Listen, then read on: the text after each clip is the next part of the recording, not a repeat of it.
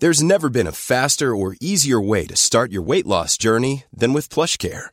PlushCare accepts most insurance plans and gives you online access to board-certified physicians who can prescribe FDA-approved weight loss medications like Wigovi and Zepbound for those who qualify.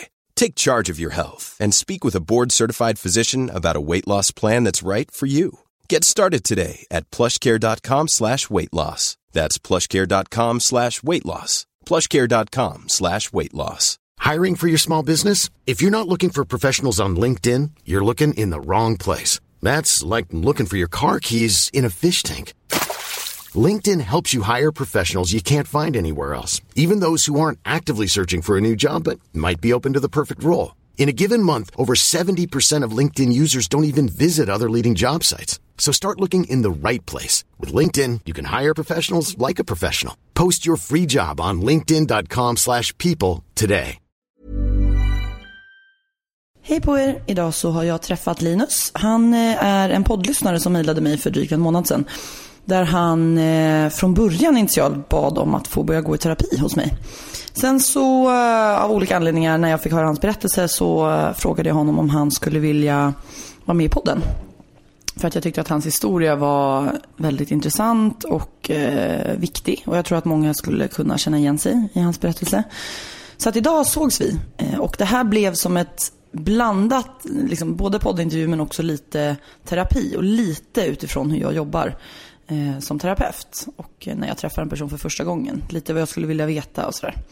Så att eh, han får berätta om sin eh, upplevelse av sin barndom, om vi pratar om utanförskap, vi pratar om de två diagnoser som han har fått och eh, huruvida han kan acceptera dem eller inte och hur han hanterar dem. Vi pratar även om eh, strategier för att hantera dåligt mående. Vi pratar även väldigt mycket om självbild och att man när man är liten lär sig hur världen fungerar och därmed sätter på sig ett par specifika glasögon. Och genom de här glasögonen så kommer du filtrera allting som du är med om, alla dina upplevelser, så att det passar den självbilden som du skapade när du var liten. En teori som jag har, eh, kanske passar vissa, kanske inte andra. Nu ska inte jag prata mer, jag vet att jag är bra på det. Nu kör vi. Varsågoda. Och tack Linus för att du ville ställa upp. Har det inkluderat även i din familj? Att du har känt dig utanför?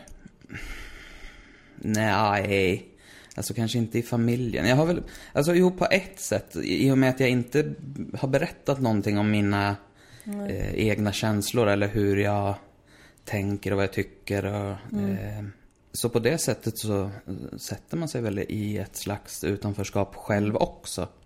Även i familjen så.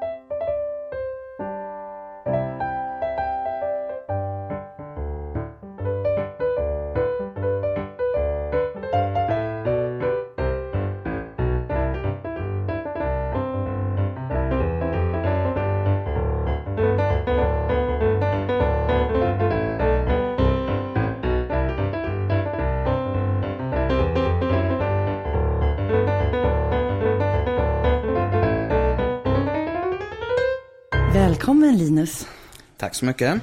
Du kommer från, eh, du har rest en bit. Ja, Till jag åkte från Nyköping. Från Nyköping. Timme ungefär.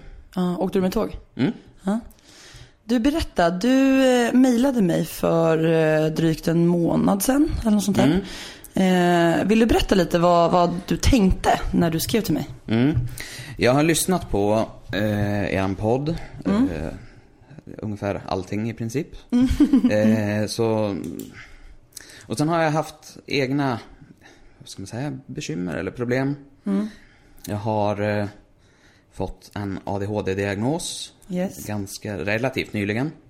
Och en eh, bipolär eh, diagnos också ännu mer nyligen. Okej. Eh, och ja, men, eh, jag har hela tiden på något sätt jobbat med mig själv. Eh, försöka liksom förändra vissa ja, men, dåliga, dåliga beteenden eller vad man ska säga. Och kände väl att, eller har väl känt nu senaste tiden att jag liksom bara står och, står och stampar på samma ställe. Och därav så, ja men jag skickade ett mail, jag har fått, ja men jag tycker att jag gillar er podd och jag har fått förtroende så genom den. Och valde att höra av mig, på, ja tack vare det.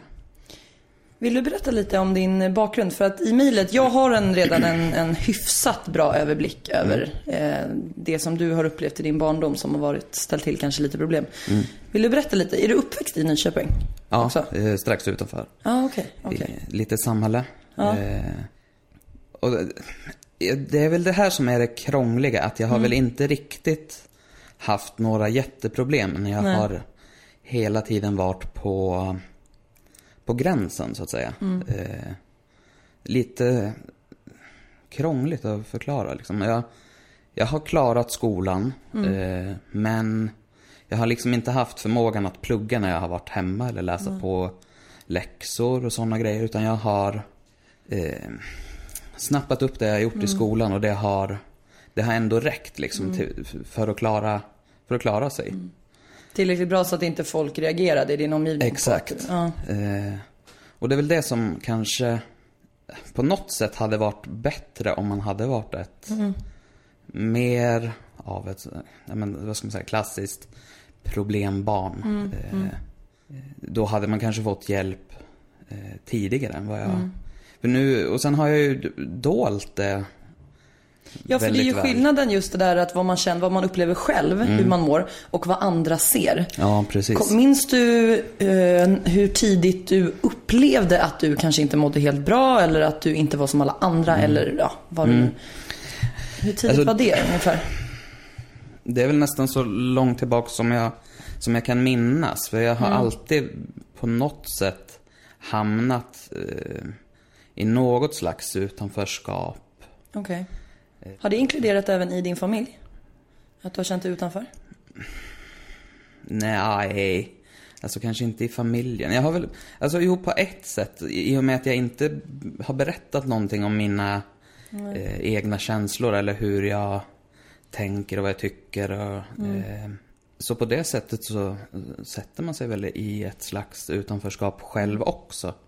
Även i familjen så. Hur har du syskon också? Ja. Mm. Äldre eller yngre? Eller är yngre allihopa. Yngre, så Ja. du är äldsta. Ja. Hur, om vi tänker lilla Linus, Mm. hur skulle din omgivning, din familj ha beskrivit dig, tror du? Om jag frågade dem. Eh, som en bestämd, eh, alltså principfast skulle jag väl säga. Att jag ja, men står för det jag tycker och eh, aldrig är rädd för att säga vad jag tycker heller. Jag tror att man kanske upplevde mig som, ja, men jag kommer med lite konstiga idéer som jag bara kör på liksom utan att riktigt tänka på konsekvenser. eh, Utan jag bara, bara kör. Impulsiv? Eller? Ja, Ja. det skulle jag säga. Det tror jag. Hur upplevde du då, för det är deras, det som du kan gissa skulle kunna vara deras upplevelse av dig när du var liten. Mm. Hur upplevde du det då? Eh, jag tyckte nog att jag själv är ganska inåtvänd på något sätt. Eh, och liksom, jag passar inte in i grupper. Och när du säger det passar inte in, Mm. har det, är det känslan du får eller upplevelsen du får när du är i grupp? Eller är det rent beteendet du får? För att det kan ju vara så att vissa personer är väldigt sociala och liksom utifrån sett passar in fast har en upplevelse av att de inte passar in. Eller, var det, eller så har man ett beteende som där man kanske sätter sig i hörnet och tittar och, och vilket utifrån skulle kunna se ut som att okej den här personen passar inte in. Men att den personen kanske till och med är trygg med det så att den upplever inte att den inte passar Nej, in. just det. Mm. Jag tror väl kanske att det är främst eh, känslan av att inte passa in. Eh, att inte ha, hitta någon liksom samhörighet eller gemens, alltså gemens... Gemenskap. Ja, precis. Eh, och det i sin tur har väl lett till att jag blir den som sätter sig i hörnet själv också. Och hur det när du, när du hade den upplevelsen när du var yngre att du inte passade in. Var det någonting som du har reflekterat över idag var jobbigt då? Eller tänkte du det då också att du mådde dåligt? Nej, det var någonting som jag inte trivdes med redan då. Alltså jag kan ju bara tänka tillbaks. Ja, men vissa gånger man har haft kalas när man har varit liten. Så, ja men alla gäster kommer. Och sen rätt vad det är så sitter jag liksom ensam och alla andra är igång och gör någonting liksom. Det blir, På ditt eget kalas? ja precis. Och det är ofta sådana situationer där jag liksom hamnar utanför. Vad har du gjort då? Har du, har du accepterat den situationen bara? Eller, för du sa att du är principfast och står upp för vad du tycker. Har du gjort det i de situationerna? Att du liksom har börjat, alltså att du har stått upp för dig själv och bara hallå, jag vill också vara med? Eller har du funnit dig i den situationen? Nej, där har jag nog mer funnit mig i situationen faktiskt. Okej. Eh, och jag vet inte, det kanske är för att jag inte riktigt heller känner den här samhörigheten och gemenskapen med andra som gör att jag inte riktigt bryr mig om det heller på något sätt. Har du haft någon person i ditt liv som du har känt samhörighet med? Ja, på senare tid. Eh, och det är framförallt min sambo som jag bor tillsammans med nu. Ja, men som jag verkligen har vågat eh, öppna mig för så. Eh, och det är även, jag har på senare tid nu, och det är också relativt nyligen liksom som jag har börjat tänka på det här hur, hur jag är i sociala eh, sammanhang. Eh, och det har även min sambo varit noga med att påpeka liksom att, att jag kanske borde tänka på det mer nu. Men när jag har fått de här diagnoserna och jag vet liksom lite vad olika beteenden beror på. Så har jag börjat tänka mer på det här att men utsätta mig för sociala eh, sammanhang som jag kanske inte riktigt är bekväm i. Nej. Men ändå på något sätt eh, KBT mig själv där. ja, att jag, just det, utmana dig Ja. fast du tycker att det är obehagligt eller att du är rädd. Din fru då, eller din sambo. Eh, när ni träffades, var du, kände du en, en eh, samhörighet och kändes det bekvämt från början? Eller var det någonting som växte fram? Nej, det är någonting som har, eh, som har växt fram. Eh, Det det är liksom sakta men säkert. Vad var det som gjorde med henne då att du gav det en chans? För det har man ju inga garantier för egentligen. Nej. Att det kommer bli så. Eller? Jag vet inte egentligen. Alltså jag tror väl att hon var så pass öppen mot mig. Så att jag i och med det men på något sätt speglar hennes beteende. Att själv öppna mig också. Och sen har jag ju inte gjort det riktigt ordentligt förrän nu de, de senaste två åren kanske som jag har. Eh, som jag verkligen har men börjat säga, eller berätta vad, vad jag känner också. Annars har jag kanske varit, hållit det ganska mycket för mig själv. Om vi backar bandet igen till eh, din barndom. När började den här upplevelsen av att vara utanför eller att inte passa in. Vad ledde den till? Vad, vad gjorde den med dig? Vad skapade den i dig? Alltså för antingen beteenden eller andra känslor eller tankar. Eh, framförallt det här att jag blev mer som ja, men ensam varg eller vad man ska säga. Håller mig mer för mig själv, gör saker eh, på egen hand liksom. Var det för att känslan av att vara i grupp och känna dig så utanför var så jobbig? Så att du inte ville vara i den känslan? Ja, Så att du undvek att ja precis. utsätta dig för ett... Ja, för det är nå- någonting där som, alltså det blir ju obekvämt att Ja men utsätta sig för någonting man inte mår bra av helt Ja, enkelt. Så, men, Det skulle nog de flesta göra tror jag. Ja. Alltså man hittar strategier för att slippa oro, Ja. ångest, jobbiga känslor såklart. Vad den är, om det är alkohol eller ja, självskadebeteende eller Precis. flykt eller så. Under den här tiden, minns du din barndom som så här, övervägande tung slash mörk slash jobbig? Eller minns du också, fanns det stunder som var ljusa och som du, där, som du tyckte om? Ja, det är klart det finns stunder som var positiva. Men alltså, på något sätt så ser jag mig själv som en ganska mörk person rakt igenom livet. Okej. Eh, jag vet inte riktigt varför egentligen, men... Eller... Ja, det grundar sig i, i de här känslan av utanförskap och eh, liknande. Men det är klart, alltså positiva... Jag har väl främst haft... Eh, ja, men djur har varit viktigt för mig. Eh, vi har haft hundar när jag var eh, mindre då, kanske fram till jag var 8, 9, 10 någonstans där.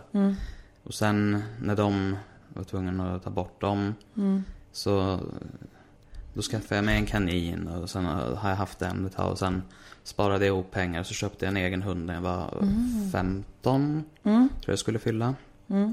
Eh, så jag har ju haft det som... Eh, Någon Som- samhörighet med dem? Ja, precis.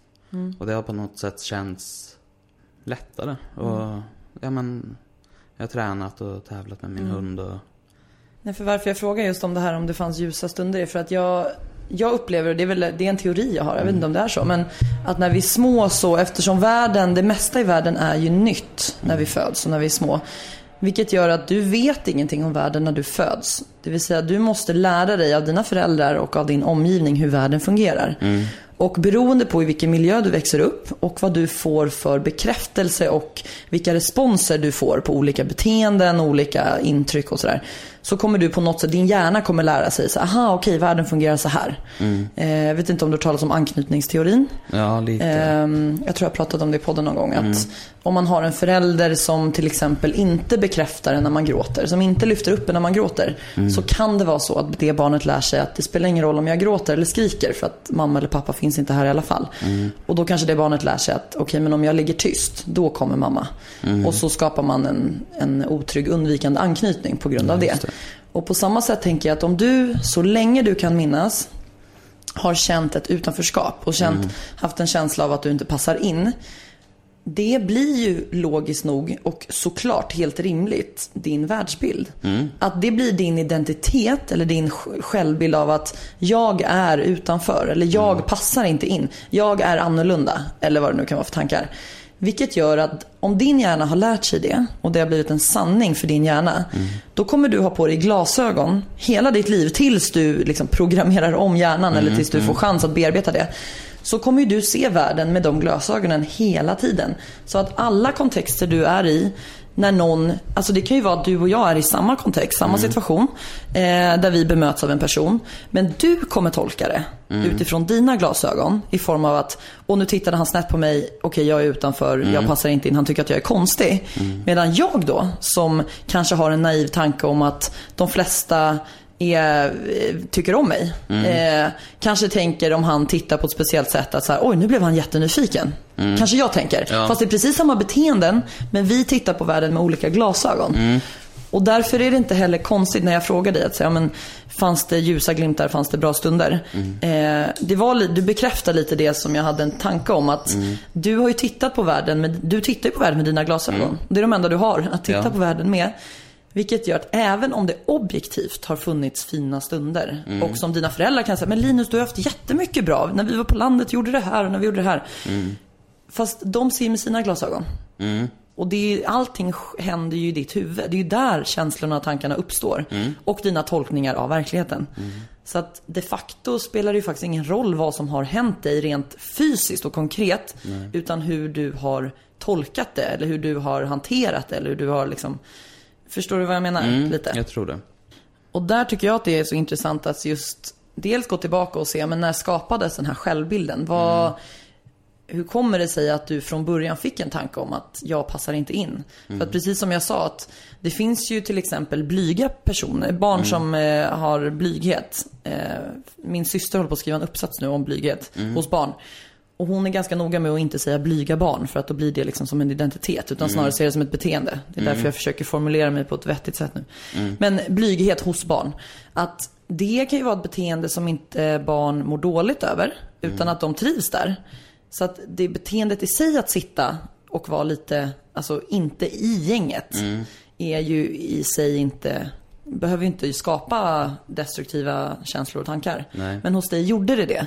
Så då är det någonting i dig som har gjort att, vad var det liksom som gjorde att, och det förstår jag att du inte har något svar på nu, men det är någonting som man kan liksom grotta ner sig lite i i terapi. Att se, vad var det som gjorde att, när du, att du verkligen kände dig utanför? Att det inte var självvalt till exempel, eller att, förstår du vad jag menar? Det är- Har du någon tanke ja. om det? Nej, det är jättesvårt. Det är skitsvårt. Ja.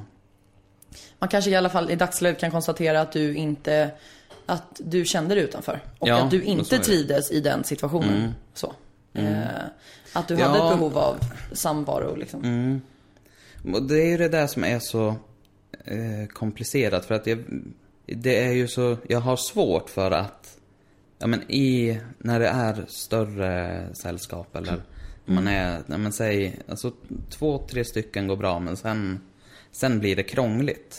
Eh, och det är väl kanske det som jag inte riktigt vill, ja vad fan ska jag säga? Eh, när det blir större sällskap så är jag ju mer alltså då har jag svårt att fokusera. Jag kan inte eh, hålla koll på vad som, vad folk säger och eh, vem som pratar eller Det kanske inte är så konstigt, tänker jag. Att, Nej. Alltså, har du talat om betingning? Klassisk betingning? Mm. Att vi lär oss vissa saker, det händer vissa saker och sen så triggas vissa system i oss vilka, alltså, och sådär. Mm. Och sen för resten av livet så kommer ditt samma system att triggas när den känner igen någonting från Mm. någonting som har hänt tidigare. Eh, fobier är ju en, en sån typ Ja. av betingning. Även om du ser en plaststorm så blir du livrädd. För Mm. att, ja. Och på samma sätt, om du har då tittat på världen med dina glasögon. Som, och dina glasögon visar en värld där du är utanför. Där, när, som du sa, du skrev ju även det i mejlet, det här med födelsedagarna. När det kom massa barn och det var till och med ditt kalas och till slut sitter du ensam i hörnet och alla andra leker. Okej, vad är det din hjärna har lärt sig då? Jo, att Linus, eh, du är utanför i större sällskap. Då passar du inte in. Och det blev, blev en sanning antagligen, kanske, för dig när du var liksom sju, åtta och kanske till och med tidigare, eller antagligen tidigare. Vilket gör att liksom Linus 25, Linus 30, Linus 35 kommer ju reagera på samma sätt, om man nu tror på betingning, när du utsätts för, när du är i stora sällskap. För din hjärna skiljer inte på nu och då, utan det var ju en sanning då. Och den var viktig då. För det, de strategierna som du utvecklade, nu får du rätta mig om, om, jag, om du upplever att jag har fel. Men, eller att det här inte passar. Men om Linus, känner, Linus sju år känner sig jätteutanför.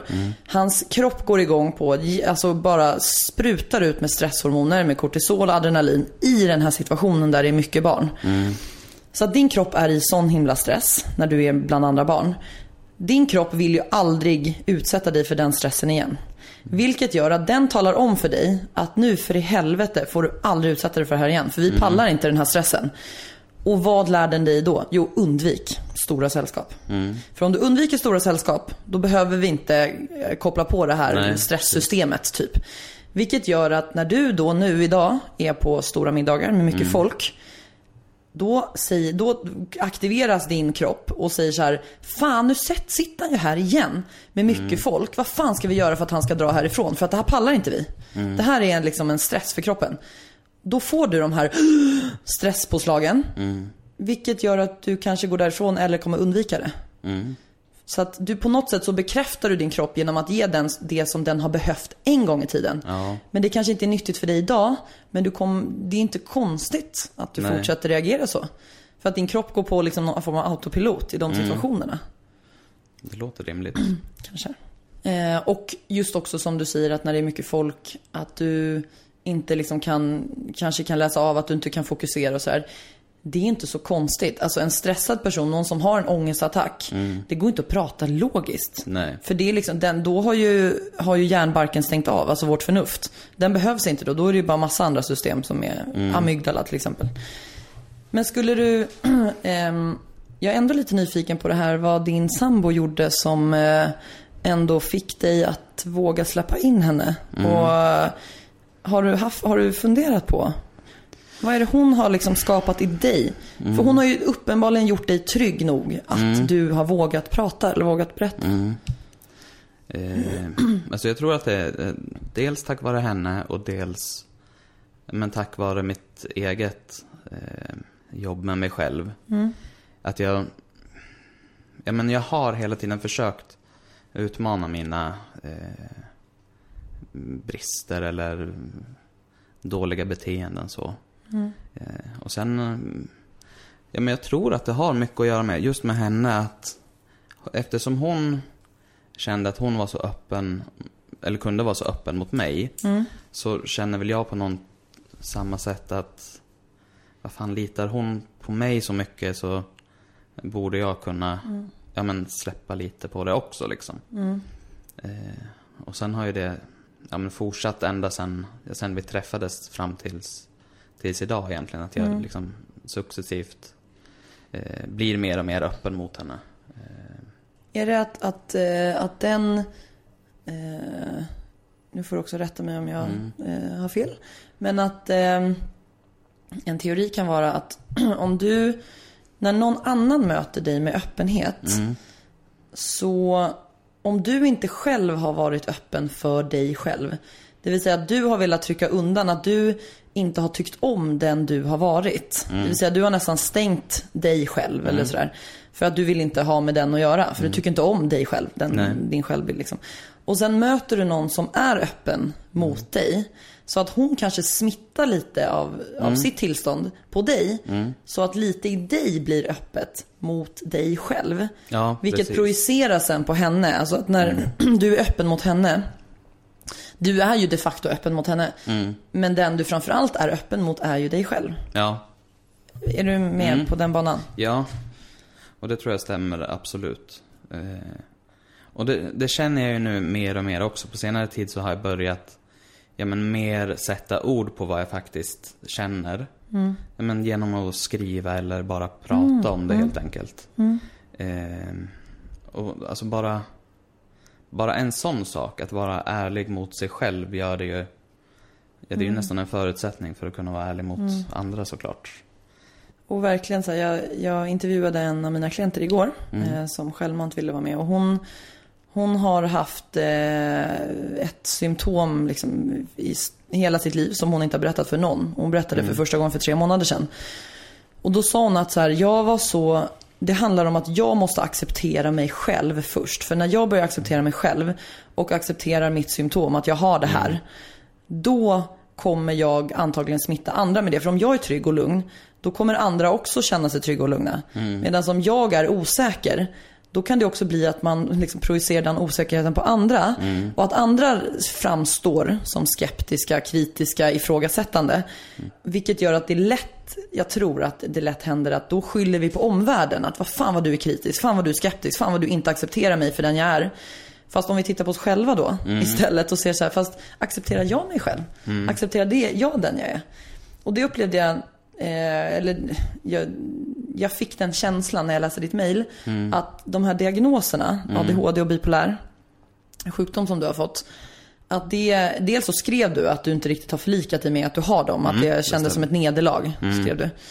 Eh, och, och där, den bristen på acceptans, att du har det. Det är väl såklart att det också gör någonting, Ja, tänker jag, absolut. med dig. Och det, det är just det här, alltså på ett sätt så känns det ju, så är det ju positivt att jag har fått de här diagnoserna för att, ja men det hjälper mig att rätta mig själv liksom.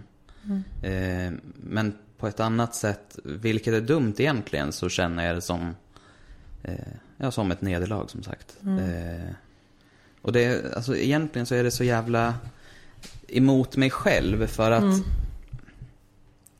jag ser inte negativt på andra som får en sån diagnos, men jag ser negativt på mig själv. eh, Och vad är det i liksom. för att du har ju inte, om du inte hade fått diagnoserna, Nej. Mm. om vi raderar dem liksom från ditt CV. Eh, på vilket sätt hade det varit enklare för dig att om du inte hade fått diagnoserna tror du? Vad är det i din självbild som förändras när du får en diagnos? Jag vet inte om det är någonting egentligen som hade blivit enklare. Eh, för att, att jag överhuvudtaget sökte hjälp eh, och fick de här diagnoserna berodde ju på att jag ja, kände att jag hade kommit till någon slags vägs ände där jag bara står och stampar liksom och inte lyckas eh, förbättra mig själv på, på egen hand. Så på ett sätt så tror jag ju att diagnoserna är någon slags förutsättning för att kunna eh, ja, men vidare eller inte diagnoserna i sig, men det här att jag sökte hjälp är Nej. en förutsättning för att komma vidare därifrån jag var liksom. Det jag vill komma till är just det här med vad diagnoser gör med vår självbild. För att egentligen är ju diagnoser är ju bara en sammanfattning på en massa symptom. Och symptomen och beteendena som du har haft, de har du ju haft hela ditt liv. Ja. Så att egentligen har ingenting i dig förändrats. Nej. Du är inte förändrad för att du på papper att det står att du har ADHD eller att det står på papper att du har bipolär sjukdom. Eh, och det är det här jag är lite kritisk till med just Mm. diagnoser, vad det gör med vår självbild. För att vissa kan uppleva att det är väldigt skönt att få en Mm. diagnos. Och äntligen förstår jag mig själv. Min upplevelse och övertygelse är ju att vi kan nå förståelse utan att få en diagnos. Mm. Sen har jag verkligen respekt för de som vill ha en diagnos och som, mår, som känner att de mår bättre Mm. och kan acceptera sig själva. Men i ditt fall då, Mm. när diagnosen kanske inte har hjälpt dig att acceptera. Det är där jag, jag blir lite ledsen Mm. att det är så. Att diagnoser faktiskt kan ha en motsatt effekt. Istället för att skapa acceptans och åh vad skönt. Mm. Så blir det så här, men va? Det här, jag kan inte acceptera att jag är så här. Mm. Och tar man bort diagnosen, det du egentligen, det jag hör, som du egentligen säger då, är att jag accepterar inte den jag är. Jag tycker inte om den jag är. Och det är där jag vill börja jobba. Jag skiter i vad du har för diagnoser. Jag vill att du ska acceptera den du är och tycka om den du är. Och sen som du skrev i mejlet och som du säger nu också att du har haft beteenden som du kallar dem dåliga. Jag skulle säga att de är dysfunktionella. Ja. Eh, för att vissa beteenden är jättefunktionella i vissa kontexter. Att gå naken är jättebra ibland. Men det är inte alltid bra. Liksom, på bal är det inte så bra, men i duschen är det jättebra. Ja. Ehm, och jag tror att alla dina beteenden har också varit din kropp som har försökt Alltså att lindra ångest till exempel. Vi gör det vi behöver för att kroppen egentligen ska bli lugn. Så att sen om det beteendet kanske inte ledde till så bra resultat. Men här, din kropp ger, gör det den tror att är bäst. Eh, så. Men så jag tänker lite mer att utifrån de symptom som du har och den självbilden du har och det du tänker om dig själv. Att det är någonstans där man ska jobba. Eh, och sen, för min teori är att när du, när vi har jobbat med det och du börjar känna så men jag tycker faktiskt om mig själv. Jag har beteenden fortfarande och jag har tankar som jag kanske inte trivs med varje dag. Men jag accepterar att jag är en människa med fel och brister. Men också med väldigt mycket resurser och väldigt mycket styrkor. Och jag är en älskvärd person som verkligen är värd att älskas. När, när du kommer fram till det, då, tro, då tror jag att du kommer skita i om du har en diagnos eller inte. Ja, det tror jag också egentligen. För det är som... Ja men egentligen så är ju inte, jag ser... Alltså ska jag se på det sunt och utifrån så är ju inte diagnoserna ett problem. Det vet jag ju själv också men på något sätt något så triggas. spökar det i huvudet på mig liksom. Eh, Kan inte det vara för att du liksom inte är, att du inte har börjat, är, alltså accepterat dig själv jo men så är det. än. Så att det här blir mer en förstärkning på det. Ja, Eh, att det är det systemet som triggas. Mm. Liksom. Och dessutom, om du och jag, om du skulle gå i terapi hos mig och du får dels den förståelsen som du behöver, eller som du känner att du har behov av. Eh, men också få hitta sunda strategier för att hantera om du får ångest och sådär. Eh, och känna en meningsfullhet kring, kring livet igen. Om du då skulle gå till läkaren om ett år säger vi. Och beskriva vad du har för symptom, vad du har för beteenden och sådär. Då skulle du inte ha kanske bipolär sjukdom längre. Nej. Om, om vi behandlar bort så att dina depressionsepisoder är mycket kortare och inte lika djupa. Då har du ju de facto inte den Nej. diagnosen längre. Det är det som också blir, tror jag, problem när vi pratar om diagnoser. För många är ju kroniska. Man säger, alltså det, är, det är inte så att folk säger så här, "Ja, jag hade ADHD igår men jag har inte det idag. nej. Då har du ju det hela tiden. Och vad gör det med dig om du det här om du är insatt i ett fack, att då börjar hjärnan igen koppla dig till det facket. Så här, vad ska jag göra nu? Och det här är ju undermedvetet. Jag tror inte att, du, att man går runt medvetet och tänker, vad ska jag göra för att, för att ha ADHD-symptom? Men undermedvetet så kanske din hjärna liksom letar efter Ja. ja, sätt att hamna där. If you're looking for plump lips that last, you need to know about Juvederm lip fillers. With Juvederm Volbella XC and Juvederm Ultra XC, your lip look, whether it's subtle or bold, can last up to one full year with optimal treatment and no additional maintenance. Find a licensed specialist and see if it's right for you at juvederm.com today. That's J U V E D E R M.com. Add fullness to lips in adults over 21 with Juvederm Volbella XC or Juvederm Ultra XC. Do not use if you have severe allergies or a history of severe allergic reactions, or if you're allergic to lidocaine or the proteins used in Juvederm. Tell your doctor if you have a history of scarring or taking medicines that decrease the body's immune response or that can prolong bleeding. Common side effects include injection site redness, swelling, pain, tenderness, firmness, lumps, bumps, bruising, discoloration, or itching. As with all fillers, there's a rare risk of unintentional injection into a blood vessel, which can cause vision abnormalities, blindness, stroke, temporary scabs, or scarring. For full important safety information, visit juvederm.com. There's never been a faster or easier way to start your weight loss journey than with PlushCare. PlushCare accepts most insurance plans and gives you online access to board-certified physicians who can prescribe FDA-approved weight loss medications like Wigovi and Zepbound for those who qualify. Take charge of your health and speak with a board-certified physician about a weight loss plan that's right for you. Get started today at plushcare.com slash weight loss. That's plushcare.com slash weight loss. plushcare.com slash weight loss. This Mother's Day, celebrate the extraordinary women in your life with a heartfelt gift from Blue Nile. Whether it's for your mom, a mother figure, or yourself as a mom, find that perfect piece to express your love and appreciation. Explore Blue Nile's exquisite pearls and mesmerizing gemstones that she's sure to love. Enjoy fast shipping options like guaranteed free shipping and returns. Make this Mother's Day unforgettable with a piece from Blue Nile. Right now, get up to 50% off at BlueNile.com. That's BlueNile.com. Mom deserves the best, and there's no better place to shop for Mother's Day than Whole Foods Market. They're your destination for unbeatable savings, from premium gifts to show-stopping flowers and irresistible desserts. Start by saving 33% with Prime on all body care and candles. Then get a 15-stem bunch of tulips for just $9.99 each with Prime. Round out Mom's menu with festive rosé, irresistible berry chantilly cake, and more special treats. Come celebrate Mother's Day at Whole Foods Market.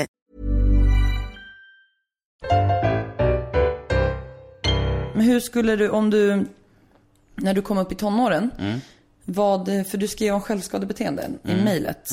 Eh, började det då i tonåren eller när började det? Ja, det är tonåren någon gång. Eh, och de var väl kanske dels fungera som någon slags, eh, ja men just eftersom jag inte tycker om den jag är. Så någon slags eh, ja, bestraffning eller jag vet inte vad jag ska kalla det riktigt. Eh, Din kropp bekräftar ju för dig att du inte är värd. Mm.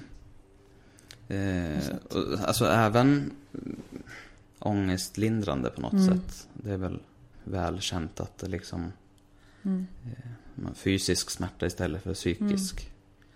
Eh, man byter ut den bara. Något att ta på, något att se, Ja. någonting man... Mm, blir, det blir Kan enk- förhålla sig enklare. till. Ja. kontroll. Mm. Vad var det för typ av självskadebeteenden då? Ja, men alltså, skära mig, slå sönder, slå sönder eh, händer.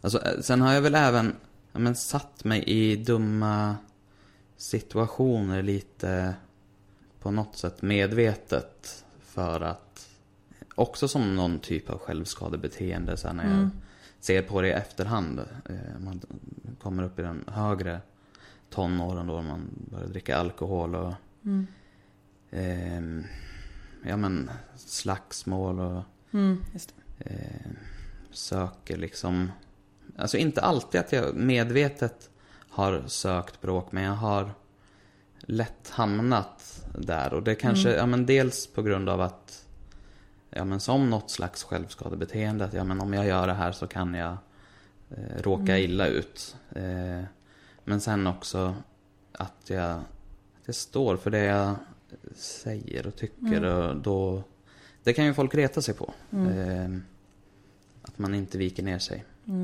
Du bekräftar att du inte passar in mm. för dig själv på Ja. något sätt. Ja, så är det ju. Definitivt.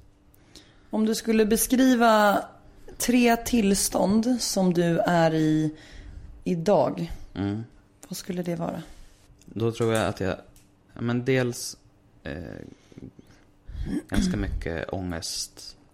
Inte riktigt så mycket, jag har tidigare haft ganska mycket panikångestattacker. Eh, attacker. Nu är det mer någon slags eh, molande, eh, mer eller mindre konstant ångest. Eh, Och den ångesten, vart sitter den i dig? Är den fysisk? Är den... Emellanåt. Hur sitter den för dig? Ja. Eh, den kan, alltså dels... Alltså jag kan få så här bara ångest att bara sitta och sucka liksom. Mm. Åh, oh, Ja men det är bara, jag vet inte vad jag ska göra. Men oj, aj, oh. Ja men sådär som en... Ja, Men är det då, eh, är det, för jag upplever, vi i Sverige, Mm. eh, det här en, eh, en generalisering nu, men Mm. eh, ja, vi är ganska dåliga på att skilja på känslor och tankar. För att vi Mm. säger ordet känner till väldigt mycket. Jag känner att den där tavlan är fin. Nej, du ser att den tavlan är fin, Mm. Ja. eller du tycker att den tavlan är fin.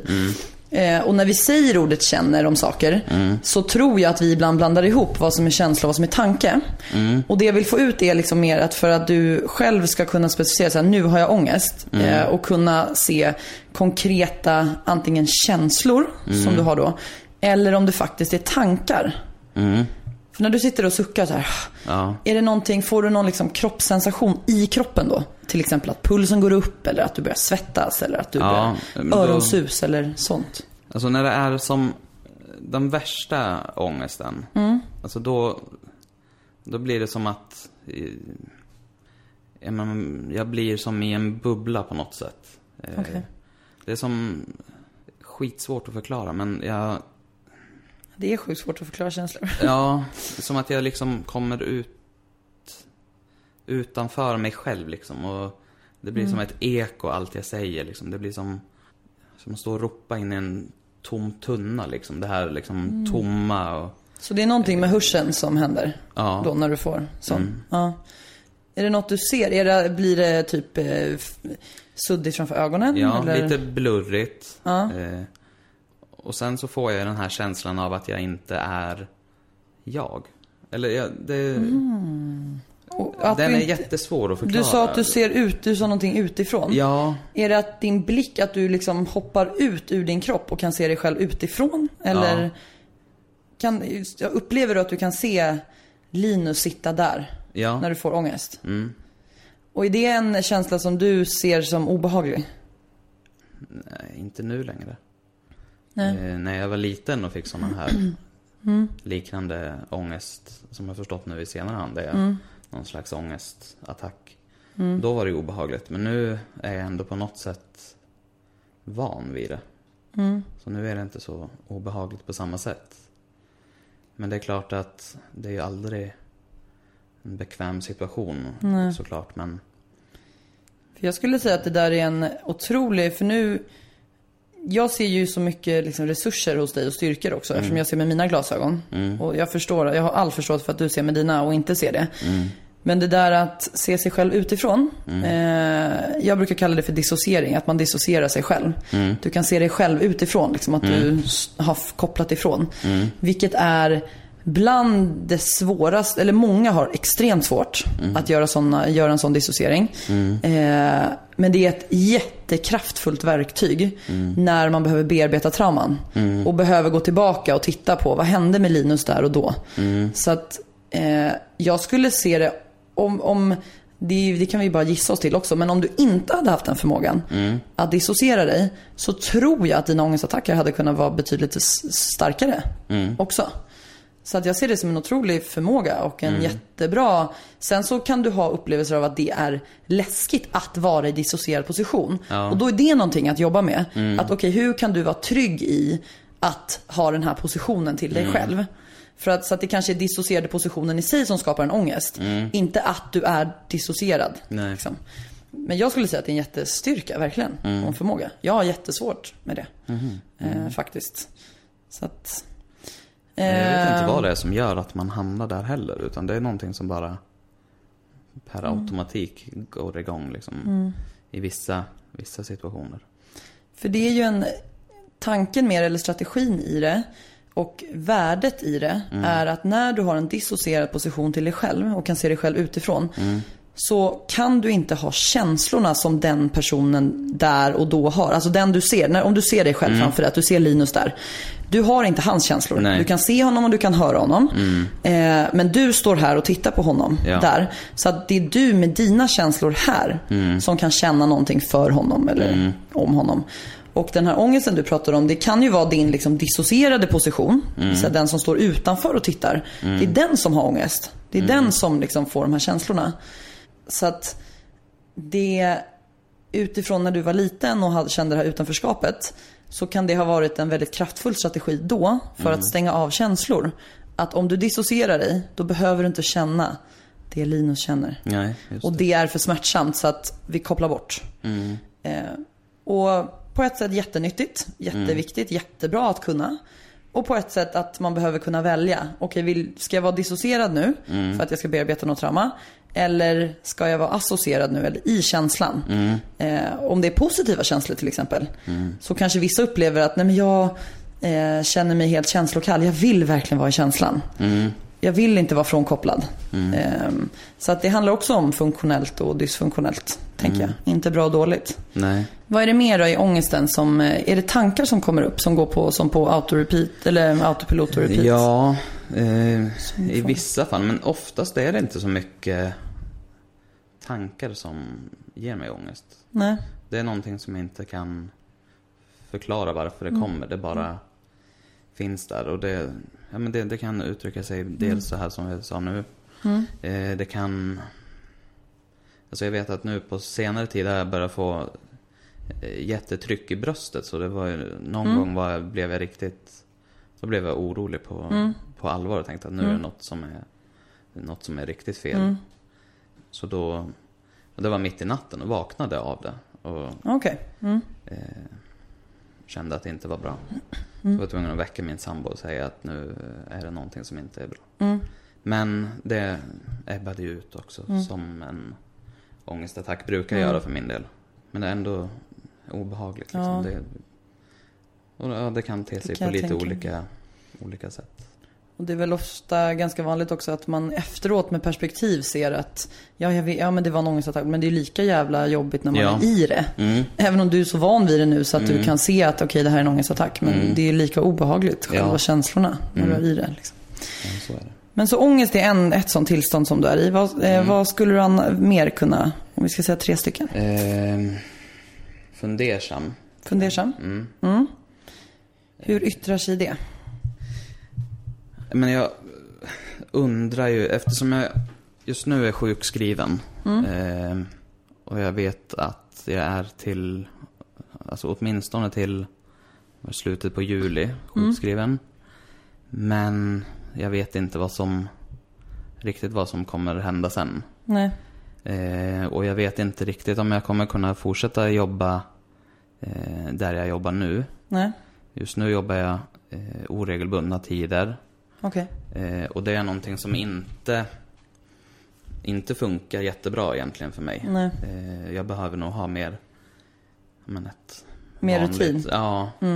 Så man, jag kan få rutiner i, eh, alltså både att äta regelbundet, Mm. Ja. eh, sova regelbundet, Ja. ordentligt. Eh, det är någonting som också, som jag har eh, problem med, det är ju sömnen. Mm. Eh, sover dåligt och eh, ibland sover jag, ja men nu när jag har varit i en depressiv period så Mm. har jag sovit otroligt mycket men väldigt oeffektiv sömn Mm. eller vad man ska säga. Nej, så det är mycket, jag funderar mycket på hur, hur framtiden kommer... det ska bli. Ja. Och är det, prakti- är det framförallt praktiskt hur det ska bli? Med jobb, med sömn, med... Jag tror, ja, främst, främst det praktiska. Sen är det klart att jag funderar på, på alltså min, alltså hur jag mår också. Att jag måste ju kunna må bättre snart. Eh, och jag känner väl att jag är någonstans på rätt väg ändå. Eh, men jag är lite orolig för det här med att börja jobba oregelbundet. Och, så det går liksom lite i, ihop i varandra. Mm. Eh, Som att det skulle kunna stoppa dig från att fortsätta framåt liksom. Mm. Ja, för jag tror att nu under våren har jag ju jobbat eh, till och från och sjukskrivit mig själv. Och varit hemma de här sju dagarna eller vad det, fem arbetsdagarna som man får vara hemma. Och sen gått tillbaks och jobbat några dagar. Men alltså hela våren har varit som en, som en dimma för mig. Så jag vet liksom inte vad som har varit på riktigt och vad som har varit på i dröm liksom. Så jag vet att jag har drömt mm, flera grejer om jobbet som visar sig i efterhand inte alls stämma. Som jag har varit helt, Ah, som du trodde har ja, hänt liksom. helt Mm, övertygad mm, om att mm. så, här, så här är det nu. Men så har det visat sig att det inte stämmer då. Mm, eh, så våren har varit lite krånglig. Och blivit sämre när jag gått tillbaks och jobbat. Så därför är jag Mm. rädd för att Förstår det. gå tillbaks till samma, samma sak igen då. Förstår det. Vad skulle du säga är det tredje tillståndet då? Eh, jag skulle nog vilja säga någon slags kreativitet. Det kanske låter motsägelsefullt, men eh, Tycker jag inte. inte. Nej. Nej. Tycker det låter hoppfullt. Ja, det känner jag också faktiskt. Och det är någonting jag är glad över att jag känner den kreativiteten. Ja, jag vet inte riktigt.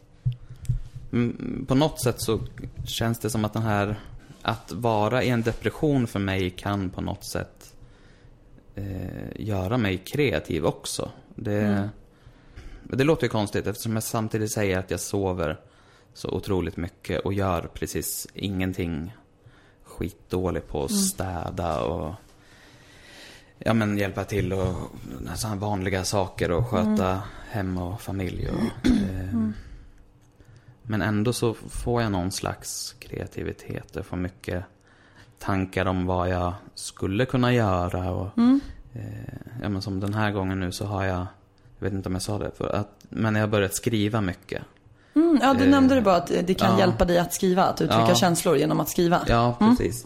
Så det har jag gjort eh, jättemycket nu och jag funderar på vad, vad jag ska kunna göra av mitt skrivande liksom. Eh, För jag känner att det är ändå någonting, men jag tror jag får någonting vettigt ut från det. Och jag tror att det kan vara, ja men dels till nytta för mig själv att läsa det jag skriver. Eh, jag har även låtit min bror och eh, ja, men jag har skrivit jag har skrivit brev också till folk. Eh, där jag har, men på något sätt, som man kanske gör alldeles för lite egentligen i vardagen, be, berättar att man uppskattar folk. Eh, så jag har skrivit brev till ja, men, några stycken som jag har haft hjälp av och som jag uppskattar liksom. Eh, Gud vad värdefullt. Både Ja. för dig och för dem. mm. Är det inte härligt att ge också? Jo. Alltså se hur glad någon blir Mm. när man gör det. Ja, men jag tycker det. Det känns...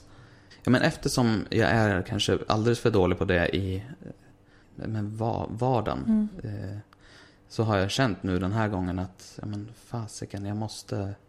Man måste fan berätta att man är tacksam för att man har vissa människor i sin omgivning. Och, eh, Folk kan inte läsa tankar tyvärr. nej, Vi tänker ju kanske så. ofta att de kan det. Mm. Men gud hon vet ju att jag tycker om henne. Ja, Men det kan ju aldrig, jag tänker att det kan inte sägas nog många gånger. nej, Ändå. nej, jag tänker det också. Att, Mm. Och då kändes det som att det, men, det var en bra, bra grej att skriva. Och på något sätt Gud vad så... fint att skicka brev också. Alltså hur... Mm. Jag blev jätteinspirerad. Det ska jag Mm. också göra. Ja, men det, det var en bra Kul att få brev. Det, får, det enda man får brev det är ju räkningar. Ja. Så vad kul att få något annat än det. Vad skulle du säga om, om du skulle gå i terapi hos mig? Vad, eh, om du skulle säga tre tillstånd som du skulle vilja vara i och att de tre tillstånden får vara ett eh, kvitto på att vi börjar bli klara i terapin. Alltså att du känner dig liksom att nu, nu är jag min egen terapeut. Jag kan liksom hantera världen på egen hand. Sen är det klart att man kan falla dit så. Men nu, ja, jag tänker allmänt bara. Vad skulle det kunna vara för tre tillstånd? Först och främst att acceptera mig själv. Eh, och då tänker jag, ja, men lite grann som vi pratade om, man kanske, vissa beteenden kanske man kan acceptera lite grann. Och inte, jag är ju otroligt eh, självkritisk. Eh, och kanske alldeles för hård mot mig själv i många fall. Eh, och jag kanske borde sluta med det. Eh, vara lite mer acceptera mig själv lite mer. Eh, som jag kan acceptera andras brister. Kanon, nu fick du verkligen till vad ett beteende skulle kunna vara som tyder på att du har i, är i tillstånd av acceptans. Mm. Att du någonstans inte kritiserar dig själv när du gör för allting som du gör. Nej. Liksom. Utan att du... Mm. Ett annat då? Ehm, men lite grann som jag också var inne på att det här när man ställer sig lite utanför sig själv. eh, så har jag nog en förmåga att göra det när det gäller positiva känslor också. Och jag skulle nog vilja, eller det är såklart att jag skulle vilja eh, tillåta mig själv att känna de eh, positiva känslorna lite mer än vad jag gör idag. Så var lite mer associerad i positiva tillstånd liksom. Eller när du är i det. Mm. Jag tror jag är, jag är dålig på att eh, tillåta mig själv men känna positiva känslor. Vara glad. Jag tänker ofta att eh, jag förtjänar det inte kanske. Mm. Eh, men jag borde... Och borde- utifrån de glasögonen som du tittar på världen med så Mm. kanske inte det är så konstigt. Nej, Mycket kanske kommer av sig självt när eh, glasögonen eh, får en annan, ett annat ljus eller Mm. ja, vad heter en annan skärpa. ja. Vad heter? Ja, kanske. Mm. Mm. Ja, så mer känna, att tillåta dig att känna positiva känslor Mm. och vad är det? Ja. Mm. Ja, vad mer? Vad svårt va? Ja, det är inte lätt. Nej. Du kan tänka som att om jag kommer trollspö nu och så bara när du vaknar upp imorgon så bara är du eh, precis den som du vill vara. En person som du älskar. Att du älskar dig själv. Oj. Va, vem är du då? Vad gör du då? Vad är du för tillstånd då? Jag har mycket bättre tålamod. Mm. För det är någonting som jag är dålig på. Mm. Mm. Eh, och det kan vara alltså, i många, yttra sig i olika situationer. Mm. Eh, alltså yrkesmässigt, alltså, och det är det här som är sån himla eh, stor skillnad på mig själv och mig själv. Mm. Eh, för att yrkesmässigt så, eh, när jag har det strukturerat och jag vet att vad som ska göras. Mm. Eh, ja, men, som just för tillfället så jobbar jag på en anstalt. Mm. Eh, och där är det verkligen det är strukturerat. Det är Mm. tider som ska passas och det är regler som ska följas både från eh, min sida som vårdare och eh, Mm. de intagna. Liksom. Det är så himla det är så himla enkelt där. Mm. Eh, är det någon som gör fel så då vet man att ja, men då, Då måste finns man, det en liksom ja, tydlig konsekvens. Alltså, Ja. då blir, ja. Mm. Hemma så är det inte på samma sätt. Där, ja men när ungarna ska gå och lägga sig Mm. och borsta tänderna så eh, finns det inte en tid att på fem minuter ska de ha Mm. borstat tänderna och sen... Är det en, Eh. en rutin som du skulle må bra av att ha? Alltså tydligare sådana? Eller är det Ja, snarare att du vill acceptera att det inte är så strukturerat hemma? Nej, jag vill nog acceptera att det inte är så Ja. strukturerat. Mm. Eh, sen är det klart att ju, i dagsläget så skulle ju allting funka mycket bättre om jag hade jättetydliga rutiner Mm. och... Men där är någonstans också... Jag blir på något sätt oförmögen att följa... Om jag sätter upp egna rutiner för mig själv Mm. så blir jag oförmögen att följa de rutinerna såvida inte resten av familjen följer dem. Mhm. Det blir som... Då tycker jag att, men vad fasiken, det här ska väl alla Mm. kunna följa. Och sen har inte de, de har inte det behovet Nej. av att följa de rutinerna Nej. som jag har. Så de... Ja, det, Du hade behövt lite push, Ja. lite hjälp, stöttning. ja Mm. precis. Mm, jag förstår. Och sen, jag tänker, och nu, det här är för att mest så ett frö. Eh, när du sa jag är dålig på tålamod. Jag skulle översätta det till att du har inte lärt dig Nej. att ha tålamod. Nej. Att eh, man kan inte vara bra på någonting man aldrig har lärt sig. Nej. Jag är skitdålig. Jag kan säga att jag är asdålig på att sy. Eller så säger jag att jag har aldrig lärt mig att sy.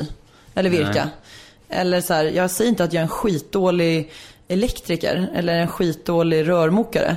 Nej, jag, har, jag vet inte hur man gör. För jag har aldrig lärt mig. Nej. Och samma kanske det är med ditt tålamod. Att så här, Mm. ja, men jag har inte lärt mig det här. Eller så har jag, alltså, eller så lärde jag mig det fast det, det sättet jag lärde mig det på passade inte. Nej. Så jag behöver lära om Mm. och hitta något nytt sätt. Eh, Ja, men det är väl lite så jag funkar, att jag säger att det är Mm. dåligt. Mm. Ja, du använder ordet dåligt om dig själv ganska Ja. mycket. Vilket i och för sig bekräftar det du säger om din självbild. Att Mm. du liksom, jag har dåliga beteenden, jag är dålig på det här. Att du kanske inte tycker om den du är just nu. Nej. För så det är också viktigt att poängtera, det är just nu. Mm. Det är ingenting som är kroniskt. Nej. Det är därför jag inte vill prata om, om diagnoser. För att det är så lätt att sätta det i fack av att det Mm. är kroniskt. Och att jag vill inte att du ska ha en tro om att okej, om jag har bipolär sjukdom så kommer det vara för resten av mitt liv. Jag kommer alltid falla tillbaka i depressiva eh, episoder eller perioder. Jag tror inte på det. Nej. Jag tror på placebo och nocebo. Mm. Har du talas om nocebo? Nej, inte Det är motsatt effekt av placebo. Placebo är när du tror att du ska få en positiv effekt. Mm. Till exempel smärtstillande. Och så tar du en tablett fast det är socker och så blir det bättre. Nocebo, det är när du har negativa förväntningar. Att jag kommer bli sjuk om jag tar det här och så blir du sjuk. Fast det Okej. egentligen inte fanns någon substans i det som gjorde dig sjuk. Och där skulle jag säga att, att diagnoser på mycket, i mycket, mångt och mycket Ja. är noceboeffekt. Att det förstärker bara saker som egentligen inte... Eller om jag säger till dig så här, oj Linus vad vi kommer behöva jobba länge i terapi. Men vad gör det med dig? Och jag, tror, jag väljer att inte tro det. Jag tror på att, att tankens kraft är så jävla stark. Eh, mycket starkare än, alltså, än väldigt mycket annan medicin. Och, liksom. Så att det som terapeuter och eh, människor talar om för dig, det, det blir lite självuppfyllande profetia, Ja, tror jag. I och det, mycket. jag håller med i det du säger. Och jag, men det är någonting som är så eh, konstigt. För att jag, alltså utifrån sett så förstår jag ju att det är så. Men jag kan ändå inte eh, leva så. Eller, Men det är för att du har, nej och det är inte så konstigt. Nej. Det tycker jag är helt, helt logiskt. Alltså det är ju, med tanke på att du har levt ett helt liv med specifika glasögon som har bekräftat för dig att du kanske inte är värdefull eller att du inte är bra eller vad det nu kan vara. Att du är dålig. Om vi säger att du har en sanning om att du är dålig. Då kommer du allting som, all information som du tar in utifrån och in och processar i din hjärna. Gå förbi det där filtret. Det där jag är dålig filtret. Och görs om så att det passar jag är dålig filtret. På samma sätt som att jag har en tanke om att allting är, att det mesta är möjligt. Att vi kan nå förändring i så jävla hög grad. Mycket, mycket större än vad vi tror. Eller ja, än, ja, än vad vi tror. Och att det behöver inte heller ta så lång tid. Är också en, en vald sanning som jag har. Och jag har bekräftat den för mig själv. Både genom mina beteenden och mina, hur jag har förändrats. Men också genom de klienter jag har haft. Och min conclusion är att jag verkligen tror på de de klienter jag har. Och jag kanske smittar er med den tron. Om att det finns inte några kroniska tillstånd. Nej. Du förändras hela tiden. Eh, men du behöver själv tro på vart du ska. Eller liksom så. Ehm, och när du inte tror så kan väl jag få göra det åt dig. För jag tror att jag smittar ja. ganska mycket. Eh, på samma sätt som att någon annan som säger Åh Linus det här är tungt. Du, det här smittar dig med hans övertygelse eller hennes. Och tankar. Eh, så att jag, eh, jag väljer att tro. Eh, och det är som sagt, det är bara tro. Eh, det är ingen sanning. Men Nej. jag väljer att tro att ingenting är kroniskt. Utan att vi kan förändras om vi vill och om vi får rätt hjälp. Eh, och det har, pass, det har passat mig att tro det. Sen accepterar jag om andra inte tror det. Och som sagt, det som fungerar för dig, det som är funktionellt för dig. Om du hade trivts med att ha din diagnos, ja men jag är den sista som försöker ta bort det eller för, förändra det. Utan varför ska man ta bort något som fungerar så länge det inte skadar någon? Nej. Men nu när jag ser att du inte mår bra, det är då jag någonstans vill ifrågasätta den. Och någonstans istället så här, men vad vill du tro? För att det här med dina tillstånd, de du vill vara i. Man, det måste ju börja med att man, har, att man börjar formulera att även om du inte är där idag, men så här, vad skulle du vilja tro? Ehm, och ja, så att eh, jag skulle vilja till nästa gång som vi ses, eh, vi får se när det blir. Men skulle jag vilja att du skriver upp tio tankar som du vill ha om dig själv. Till exempel om du har en tanke idag om att jag är dålig. Okej, men vad, är, vad skulle du vilja ha för tanke som du tror skulle kunna gynna dig? Att säga jag är värdefull, eller jag är rolig, eller jag är kreativ, eller jag är, eh, ja, vad det nu kan vara. Så tio tankar som du skulle vilja ha om dig själv. Det skulle jag vilja att du gör. Är det något annat som du vill tillägga till lyssnarna innan, eh, innan vi avslutar? Nej, jag vet inte egentligen. Bara att du har berättat din historia har, tror jag har varit jättemeningsfullt. Mm. Jag tror det Framförallt få också. höra, vi, alltså, vi har många killar som lyssnar. Mm. Eh, och där absolut att jag har podden med Viktor. Men jag tror att det är värdefullt Mm. också att, det, att vi har en, att det är blandat. Både tjejer och killar. Ja, det tror Få jag höra också. båda. Och det är lite det jag känner också i det här att... Men det, därför jag eh, tänkte att det här kanske är en bra idé att göra Mm. som en podd också. Att andra killar får höra att... Mm. För det känns på något sätt som att det är fortfarande... Alltså det, överlag så känns det som att det kan vara lite stigmatiserande fortfarande det här med Mm. psykisk ohälsa. Och kanske främst för killar tror jag att det är svårare att komma ut med en so- psykisk Det tror jag också. ohälsa så. Mm. Eh, Vilket är så sjukt för att så här, jag har börjat ens tänka på det här, alltså ordet psykisk ohälsa om man ens ska använda det. Mm. För att det är så här, nej men alltså det är livet. Ja. Alltså det, det är hjärnan, det är kroppen, det är, eh, det är inte ens ohälsa, eller det är så här, det bara är. ja, Så. Men du, eftersom du har börjat skriva, eh, så ett frö för att kanske starta en blogg. mm, Som där du kan nå ut till andra killar. Mm. Att så här, jag, jag, vet, jag läser inte så mycket bloggar så att jag Nej. vet inte om det finns. Men jag kan tänka mig att det inte finns ett överflöd av killar som skriver om psykisk ohälsa. nej, jag har tänkt Kanske. det också. Så, mm, Så länge det är för dig någonting. själv. Alltså Ja, också att det, ska fin- att det finns ett värde i att du inte gör någonting bara Mm. för andra utan att du faktiskt får ut lika mycket av dig själv. Precis. Men det, jag tror ju som sagt att bara det här att prata om det Mm. öppet gör att man, eller att jag eh, mer, eh, jag kan på ett lite bättre sätt se det utifrån och Mm. se mig själv eh, och kanske acceptera mig själv lite grann också när jag, eh, när jag Mm. pratar om det så. För att man, det är ingen jättegrej eller, alltså man, man Nej. behöver inte göra det så Nej. jävla... Det blir ju stort när man håller tyst om det. Ja. För då är det ju som att, oh, ho, ho, det här kan vi Mm. inte prata om. Det här är något läskigt. Ja. Så.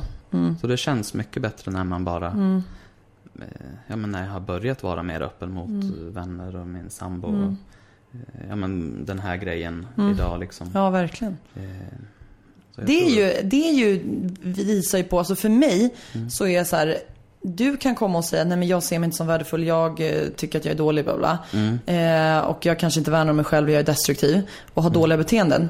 Men du sitter här nu, du, du skrev till mig. Mm. Ja. Det är ju i allra högsta grad ett sätt, där du, ett bevis för att din kropp eh, värnar om dig. Att du värnar om dig själv. För att du Mm. faktiskt gjorde någonting som du trodde att du skulle kunna må bra av. Ja, Eh, att det finns mycket där inne som är så Mm. här, fan vi förtjänar bättre. Liksom.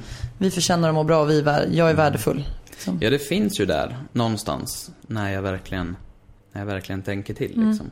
Men när jag bara lever i det så, mm, då blir det, Mm. då blir det annorlunda på något sätt. Ja, och det är, din kropp är van vid något annat. Alltså, Ja. Kroppen är ju jävligt bekväm skulle jag säga. Mm. Den tar den lättaste vägen. Och den lättaste vägen i det här fallet är den vägen som den känner till. Och Ja. den vägen som du har tagit hela ditt liv. Mm.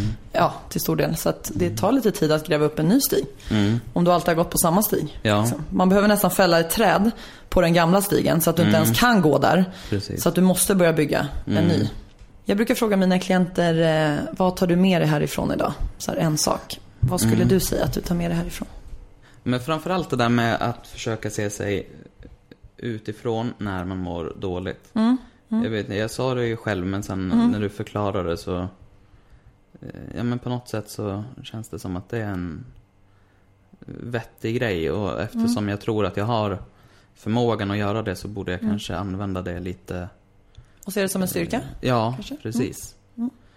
Vilket jag inte har gjort hittills utan det har bara varit där och blivit som det blir liksom. Mm. Men, ja, men använda det mer medvetet. Mm. Så det tror jag tar med mig framförallt. Härligt. Och om du skulle säga ett beteende, någonting som du kommer, om vi nu snackar KBT, liksom, någonting som du kommer göra annorlunda. Eh, och det kan vara pytte, pytte, pytte, pytte liten grej. Men någonting som du tror kanske skulle kunna vara till gagn för dig efter idag, som du skulle kunna göra annorlunda. Ja, det finns så mycket.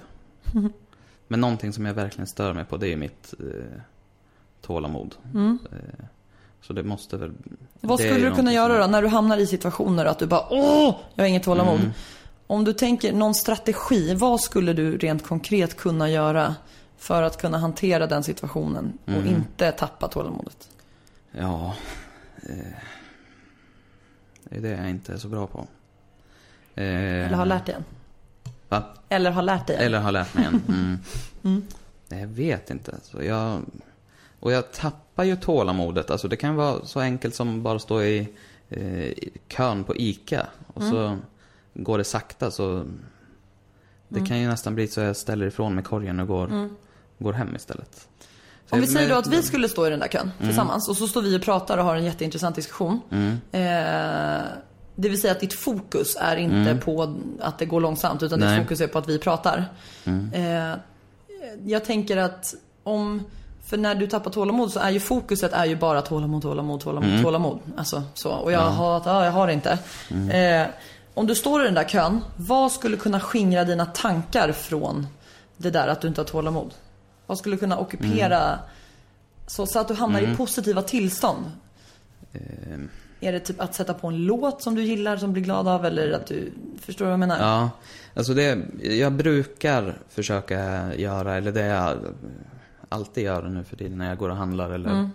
eh, sånt där jag vet att jag tappar tålamodet. Det är till exempel att jag lyssnar på en podcast eller en Mm. ljudbok eller någonting för att ha någonting annat att eh, fokusera på. Mm. Men ändå så, i vissa situationer då kan det bli, Mm. då blir jag bara, kryper i kroppen och jag kan inte, jag orkar inte stå kvar. Acceptans kanske? Mm. Att acceptera att du inte har så bra tålamod i alla, eller Ja. tålamod i alla lägen. Mm. Vem har det Ja. egentligen? Nej. Eh, Nej, det är väl mycket, mycket acceptans. Mm. Överlag. Man måste acceptera. vad är fördel, fördelen med att inte ha tålamod? Eh, det går snabbare att göra saker ibland. Att du blir effektiv?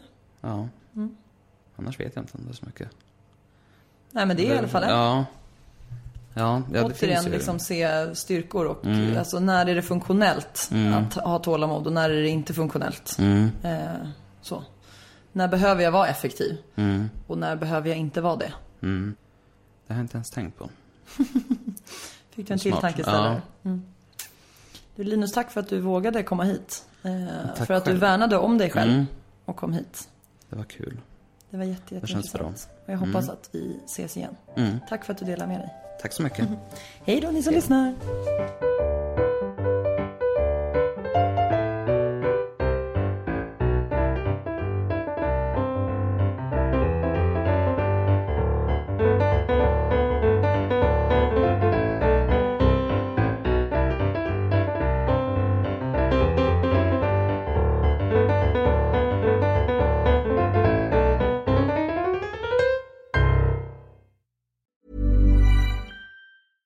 Cool fact a crocodile can't stick out its tongue. Also, you can get health insurance for a month or just under a year in some states. United Healthcare short term insurance plans, underwritten by Golden Rule Insurance Company, offer flexible, budget friendly coverage for you. Learn more at uh1.com. Planning for your next trip? Elevate your travel style with Quince. Quince has all the jet setting essentials you'll want for your next getaway, like European linen, premium luggage options, buttery soft Italian leather bags, and so much more. And is all priced at 50 to 80% less than similar brands. Plus, Quince only works with factories that use safe and ethical manufacturing practices. Pack your bags with high-quality essentials you'll be wearing for vacations to come with Quince. Go to quince.com slash pack for free shipping and 365-day returns.